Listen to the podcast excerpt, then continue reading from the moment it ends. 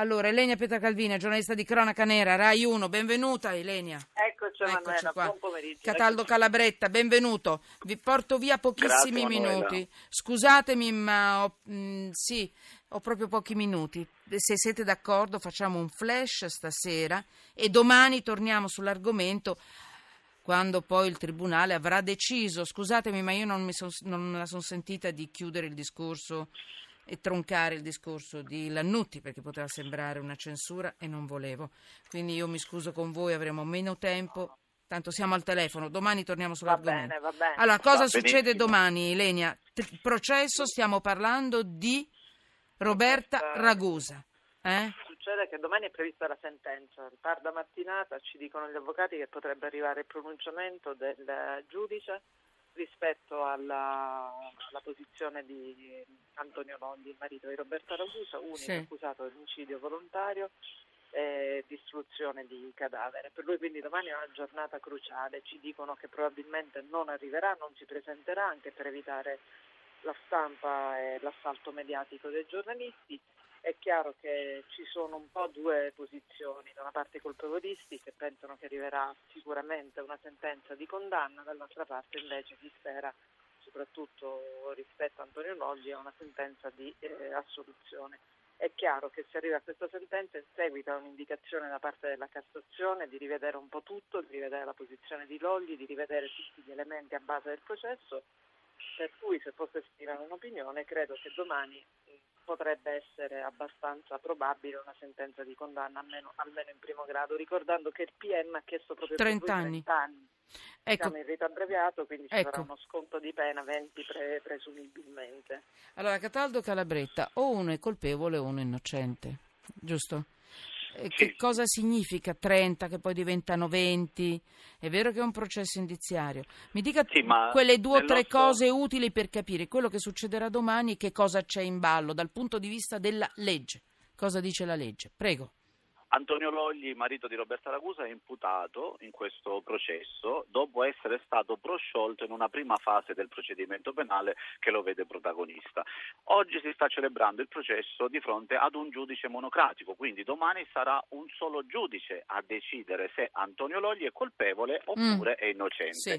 La difesa di Antonio Logli ha optato per il rito abbreviato. Il rito abbreviato è un particolare procedimento previsto al nostro codice di procedura penale che permette di usufruire di uno sconto di pena in caso di condanna. Cioè, con il rito abbreviato non si dichiara la colpevolezza, molte volte si ritiene che il rito abbreviato sia un'ammissione di colpa, non è così. Il rito abbreviato consente di celebrare un processo, come dire, in maniera celere, velocemente, tant'è che il dibattimento è un dibattimento veloce, quindi non è un rito ordinario in cui il giudice ascolta testimoni, in cui c'è la possibilità di discutere rispetto a determinate perizie, perché addirittura quello che ha scelto Antonio Logli è un rito abbreviato secco, quindi proprio veloce.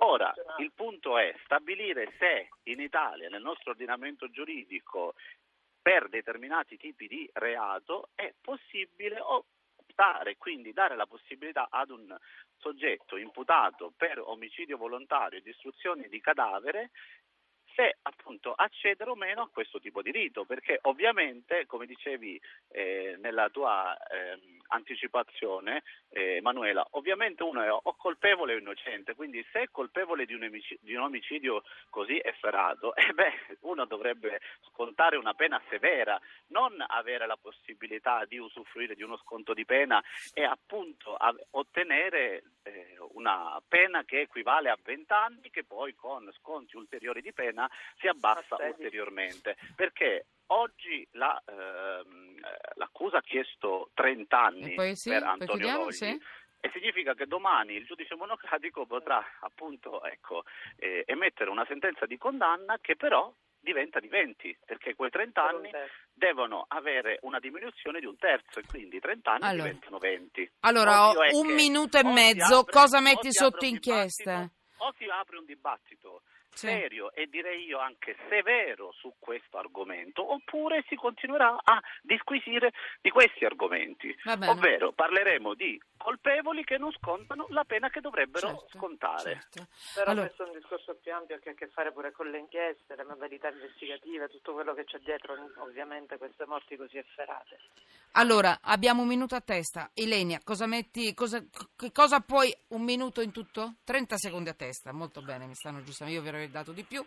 Ilenia, un saluto, un titolo prima di domani e poi domani eventualmente ci risentiamo dopo il processo. Dai. Io mi aspetto probabilmente una condanna per Antonio Logli, quindi 20 anni, anche perché c'è un'indicazione di Cassazione che sottolinea alcuni elementi che ricostruiscono in qualche modo, secondo l'accusa, la presunta responsabilità di questo uomo rispetto alla morte. Cataldo Calabretta, la chiusura?